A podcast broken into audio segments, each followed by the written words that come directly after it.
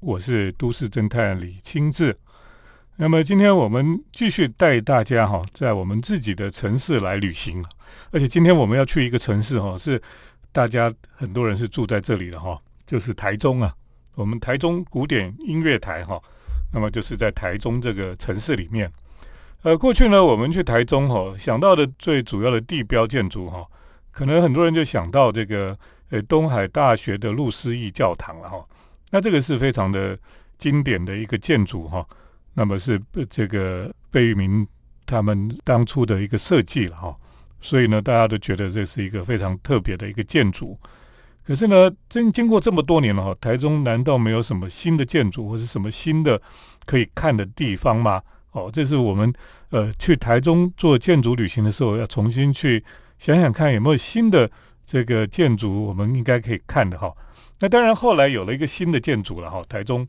最受大家瞩目的哈，其实也是世界级的建筑哈，就是伊东丰雄所设计的台中歌剧院哈。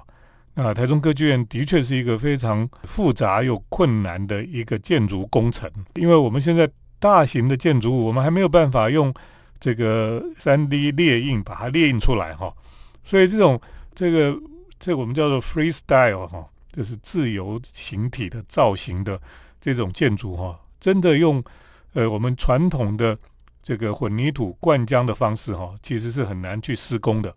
如果将来有非常大型的 三 D 列印的哈，可能很快就这种很奇怪造型的建筑就可以把它列印出来了。可是台中歌剧院呢，就是有一点利用土法炼钢的方法哈，把这个造型非常奇特。有点像我们讲看那个卡通影片，那个老鼠都会躲在那个起司哈，一整块起司有很多洞，可以在里面钻来钻去的哈，这种造型哈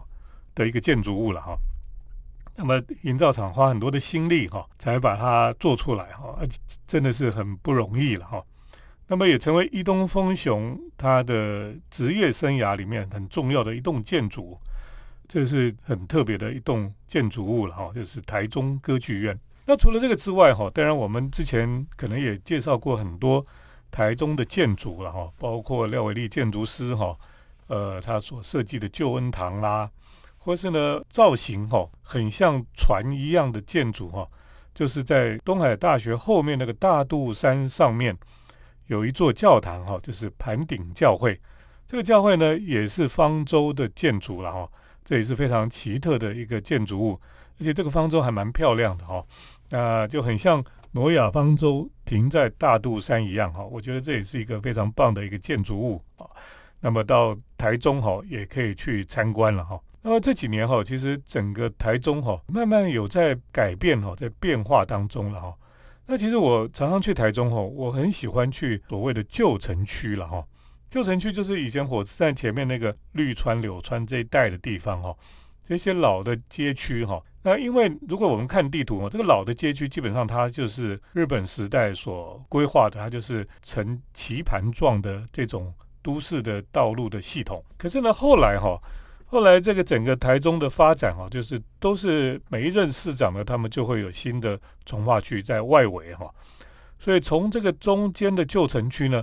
就会有道路哈，就像放射状一样往外面发射出去，然后放射状出去之后呢，就有很多一期、二期、三期、四期、五期这样的不同的重划区一直规划出去。所以后来呢，等于说这个厂商呢，他们炒地皮什么都是往外围去了哈、啊。那么旧城区呢，反而就没有人理它了哈、啊。所以旧城区慢慢就有一点衰败啊，有点好像苹果啊，从里面就慢慢烂掉这样子。这有点重蹈覆辙哈，就是以前这种美国的城市的发展都是这样，就是城市中心区哈，慢慢就衰败，就烂掉这样子。所以呢，呃，台中有点这种现象，而且加上那个铁路运输哈，慢慢就比较没有那么重要啊。过去我们都坐火车坐到台中车站下来就是旧城区了，可现在不是了，现在都坐都高速公路哈，所以比较没有经过那个地方，所以整个旧城区呢就慢慢没落了。可是这几年呢，旧城区就慢慢有一些复苏哈、哦。等一下，我们再继续跟大家来谈谈台中的这个整个建筑旅行。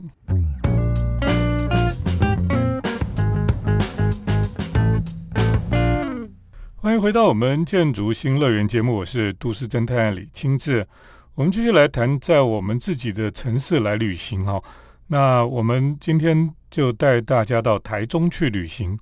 台中的旧城区呢，过去非常的没落哈。那么没落有一个好处哈，就是说，呃，因为大家就比较不在乎这些地方，然后有点放弃这些地方。那旧城区里面有很多呃日本时代的历史建筑哈，那就呃，等于说是荒废在这里了，可是只是荒废了，呃，有点像废墟一样存在在这个地方，可是还没有被拆毁啊、哦，这是不幸中的大幸啊、哦。也就是说，当这些房子还没有被拆毁的时候呢，它基本上还有机会重生啦。就是怕这个整个这个房地产这个都市更新的压力哈、哦，那房子就被拆掉盖大楼，就变成全部都新的，那就没有意思了啊。哦还好这个，因为这个台中的发展都是外围发展，重划区发展，盖新的大楼都在外围，都是重划区，所以市中心区哈、哦，这个旧城区呢，还保有很多的老的建筑。那这几年呢，慢慢慢慢，很多人就觉得说，这个所谓的中区哈、哦，就是旧城区这边应该要好好的来修好这一些历史建筑了哈、哦，对，很重要的事情。因为呢，我们台中哦，一直被称作是文化城哦。我记得从我外婆的年代，她是台中女中的老师哈、哦，她从那个年代就已经是一直讲说台中就是文化城了。可是文化城到最后好像感觉没什么文化哈、哦，因为那个城市看不到什么历史文化的建筑，大部分我们看到就是呃很多的舞厅啦、酒店啦哈、哦。所以有一个笑话是说哈、哦。其实也不是笑话，是真正发生的事情哦。就是小学生呢，在写这个作业哈、啊，老师出了一个题目，就是说台中的地标建筑是什么啊？那那个小学生就写金钱豹了哈、啊，因为金钱豹是台中这个非常有名的一个酒店哈、啊，那么也很夸张，也非常的这个呃非常的华丽这样子，所以小朋友就觉得说，我们台中的地标就是金钱豹啊，哦。那现在应该会讲说，台中的地标可能是台中歌剧院哈、哦。那么除了这些之外，那些老建筑哦，其实应该要怎么样可以把它呃保留哈、哦，然后再重新再利用，让这个历史建筑的这种文化的氛围哈、哦、是可以流传下来的。之前中区非常受瞩目的一个案子哦，就是所谓的红点文旅了哈、哦。那红点文旅它利用老的饭店哦，重新加以整修。那么给它注入新的生命在里面哦，它除了设计非常的文青、非常的呃新潮之外呢，它这个大厅哈、哦、还有一个卖点，就是那个溜滑梯哈、哦，可以从二楼哈、哦、这样溜滑梯，就从那个管子这样溜下来。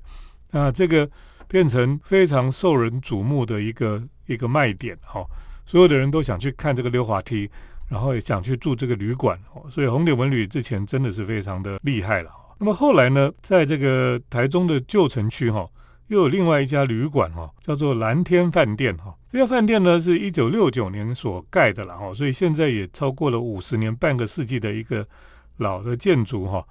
可是呢，因为它它以前刚好在那个南叶大舞厅哈、哦，是旧城区里面以前非常热门的一个舞厅哈、哦，所以它在那个舞厅的对面，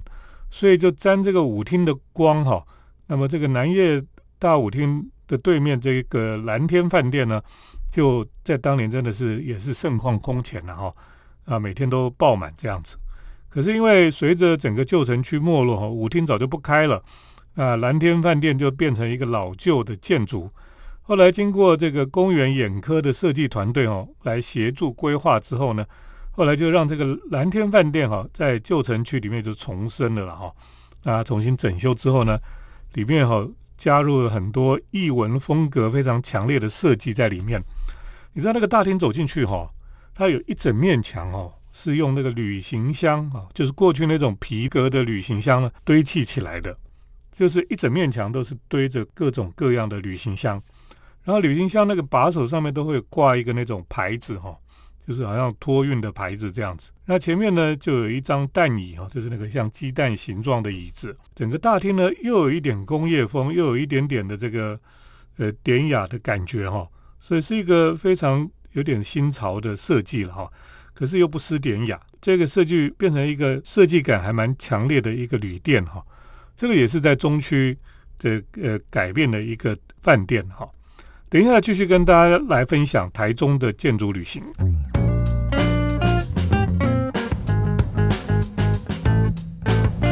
欢迎回到我们建筑新乐园节目，我是都市侦探李清志。那我们继续来谈在我们自己的城市旅行后，我们来到了台中啊。那台中是我们台中古典音乐台的所在地哈，那很多听众朋友也是在台中。台中旧城区改变很大了，最近有很多新的，呃，好像有一些新的生命力在这个地方产生的哈。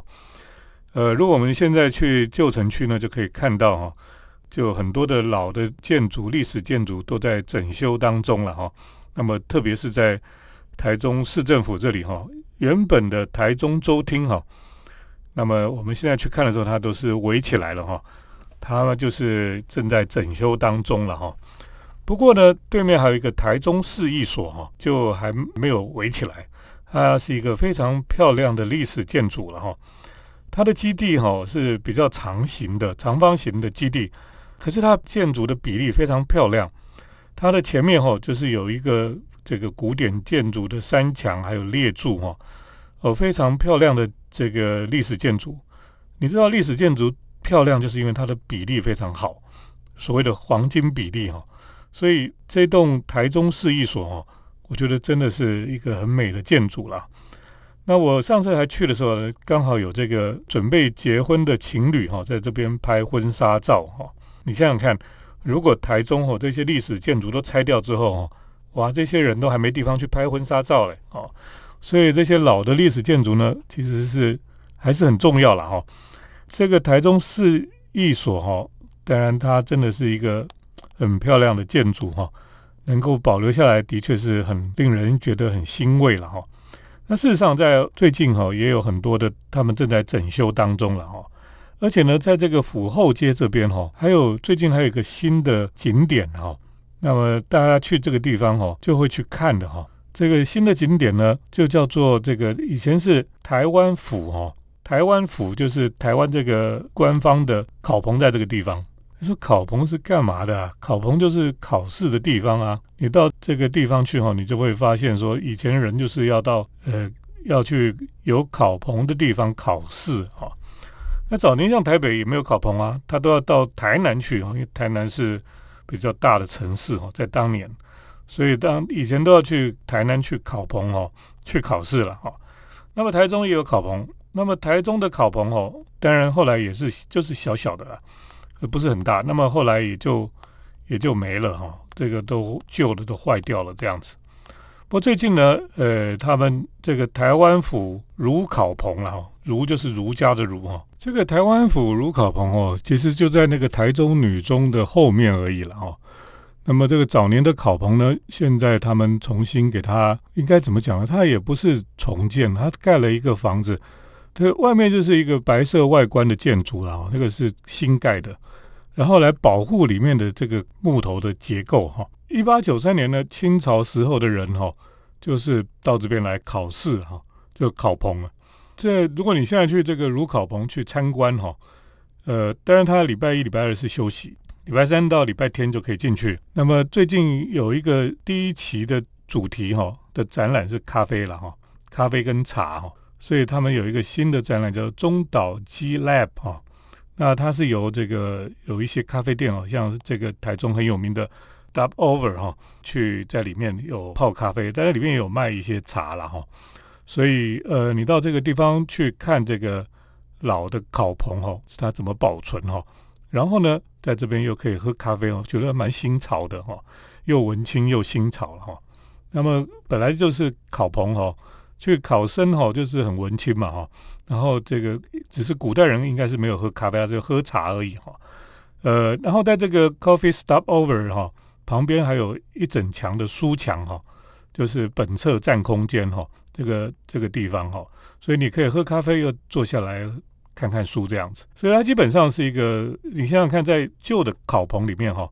然后在这边喝咖啡、喝茶、看书哈、哦，其实还蛮搭调的啦。等一下继续跟大家来分享台中的建筑旅行。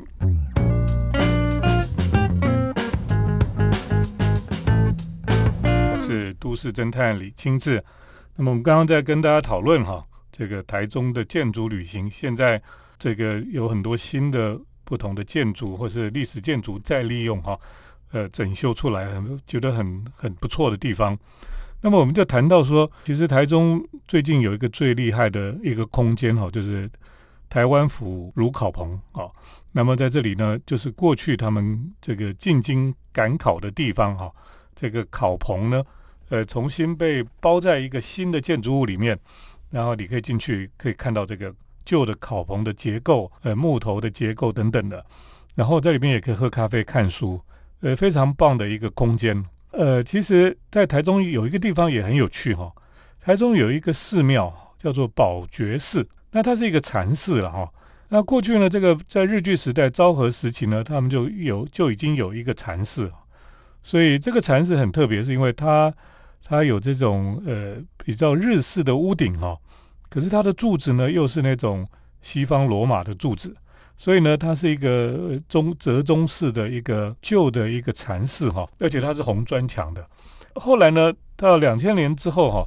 又盖了一个新的禅寺哈、哦。然后就把旧的禅寺呢就保存起来，包在这个新的禅寺里面。哇，这就很有趣哈、哦！这就像我们刚刚在讲这个旧的考棚一样哈、哦，这个考棚被新的建筑包在里面保护起来。这个宝觉寺也是哈、哦，旧的寺庙被一个大的新的寺庙包在里面，形成一种庙中庙的一种建筑的形式哈、哦。那么过去其实在台湾哈、哦，所谓的庙中庙也是很多了哈、哦。你如果在中南部，你可以看到啊，有一些庙本来小小的，可是后来呢，就这个庙发达了之后呢，香油钱越来越多之后呢，他就盖了一个新的庙，一个大的庙，然后就把以前那个又小又旧的庙，哎，就把它包在里面了哈、啊，所以就形成了一种庙中庙的一种现象哈、啊。那这个宝觉寺的最有趣就是它有一个庙中庙的一个现象在这个地方。然后呢，宝觉寺旁边还有一个很巨大的弥勒佛哈、哦，然后弥勒佛呢大概有三四层楼高，五层楼高哦，所以平常就看得到一个弥勒佛大大的在那个地方哈、哦，非常有趣了哈、哦。特别它跟后面、跟前面的寺庙、跟后面的公寓哈、哦，这个做对比哈、哦，会非常有意思、啊。那、呃、就让人家想起所所谓的大佛普拉斯那种感觉哈、啊。那除了这个之外哈，其实现在台中也有很多新建筑哈。那么中国医药大学哈，他们的水南校区呢，因为那里原来水南是机场，那么现在有重划之后呢，水南校区哈，他们有很多新的规划。那最新完成的哈，是由戴玉哲建筑师哈、黄鸿辉还有邱文杰他们各个设计了一栋哈，围成了一个校园区这样子哈的一个地方了哈。那每一栋都很有特色，戴玉哲建筑师设计的的立面很特别，中间有一个洞哈、哦，很像是个一个眼睛在看人一样哈、哦，那个就很像是我们在美钞上面看到有一个金字塔的图案，上面有一个眼睛哈、哦，他们叫它叫做全知之眼哈、哦，就是说这个所有的都都都知道，都看得到，好像上帝的眼睛一样哈、哦，就是有个眼睛在这个建筑物的立面这样子在看着你这样子。非常特别了哈，那么呃，这个校区哈、哦、就有很多新建筑，听说将来哈、哦、还有 Frank Gehry 哈、哦、建筑师要来设计新的一个创新馆，所以这个地方也是还蛮值得我们去期待的哈、哦。那所以整个台中哈、哦，它其实有很多新的呃东西不断的在冒出来了哈、哦。其实台中本来就是一个充满了这个新的外来的东西都有的一个地方了哈、哦，所以我们期待台中会有更多新的建筑会出现哈。当然我们可以确定的是，将来妹岛核四、哦、也会有建筑在台中出现，所以台中应该将来会成为一个类似建筑之都的地方、哦、那么我们大家的确都是非常的期待了、哦、那今天跟大家来谈谈在台中的建筑旅行就谈到这里，谢谢听众朋友的收听，我们接下来是铁道建筑散步的单元，铁道建筑散步。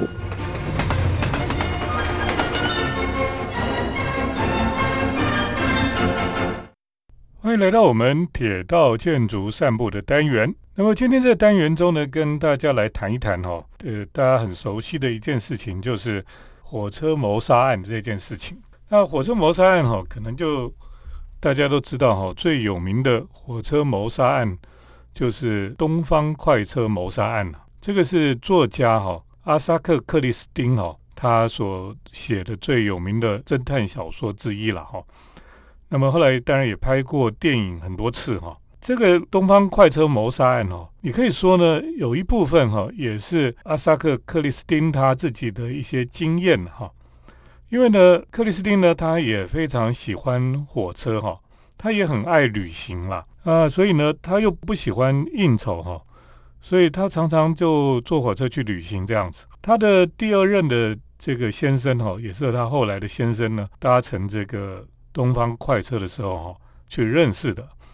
那东方快车在以前哈、哦，就是坐在快车里面，有漫长的时间都待在车上，所以呢，在车上就很多人就做朋友啊，就诶聊天啊，东南西北就乱聊这样子哈、哦。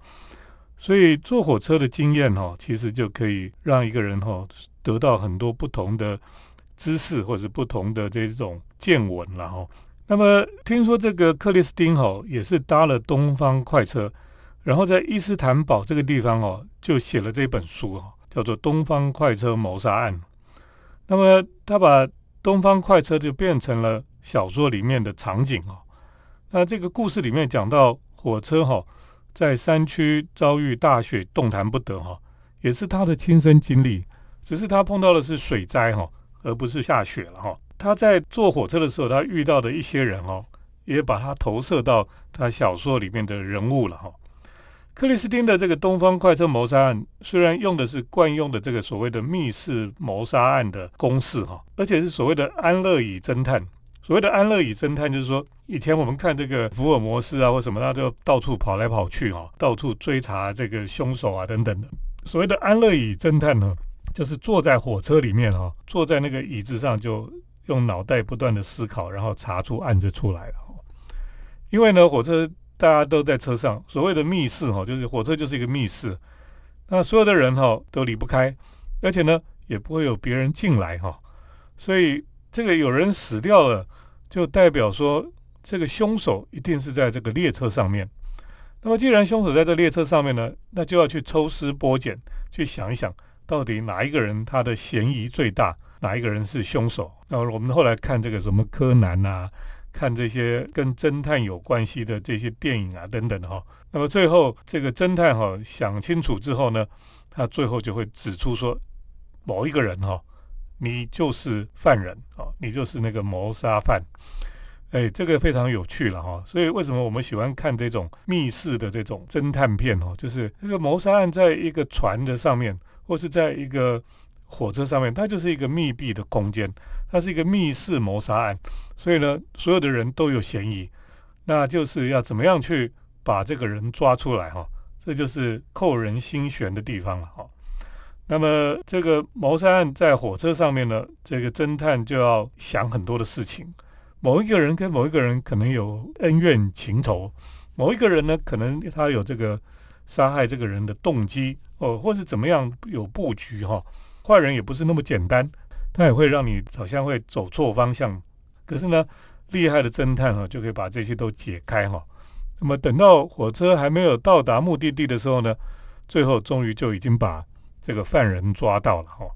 所以火车谋杀案哈、啊，一直是很多作者哈、啊、非常喜欢写的题材了哈、啊。在日本也有这样的作者哈、啊，专门在写铁路的谋杀案了、啊。所以呢，诶，这种谋杀案的类型哈、哦，在火车上面的哈、哦，也是侦探小说里面很常见的一种。今天跟大家来分享铁道建筑散步哦，居然跟大家谈到谋杀案了哈、哦，就先分享到这里，谢谢听众朋友的收听，我们下礼拜再见。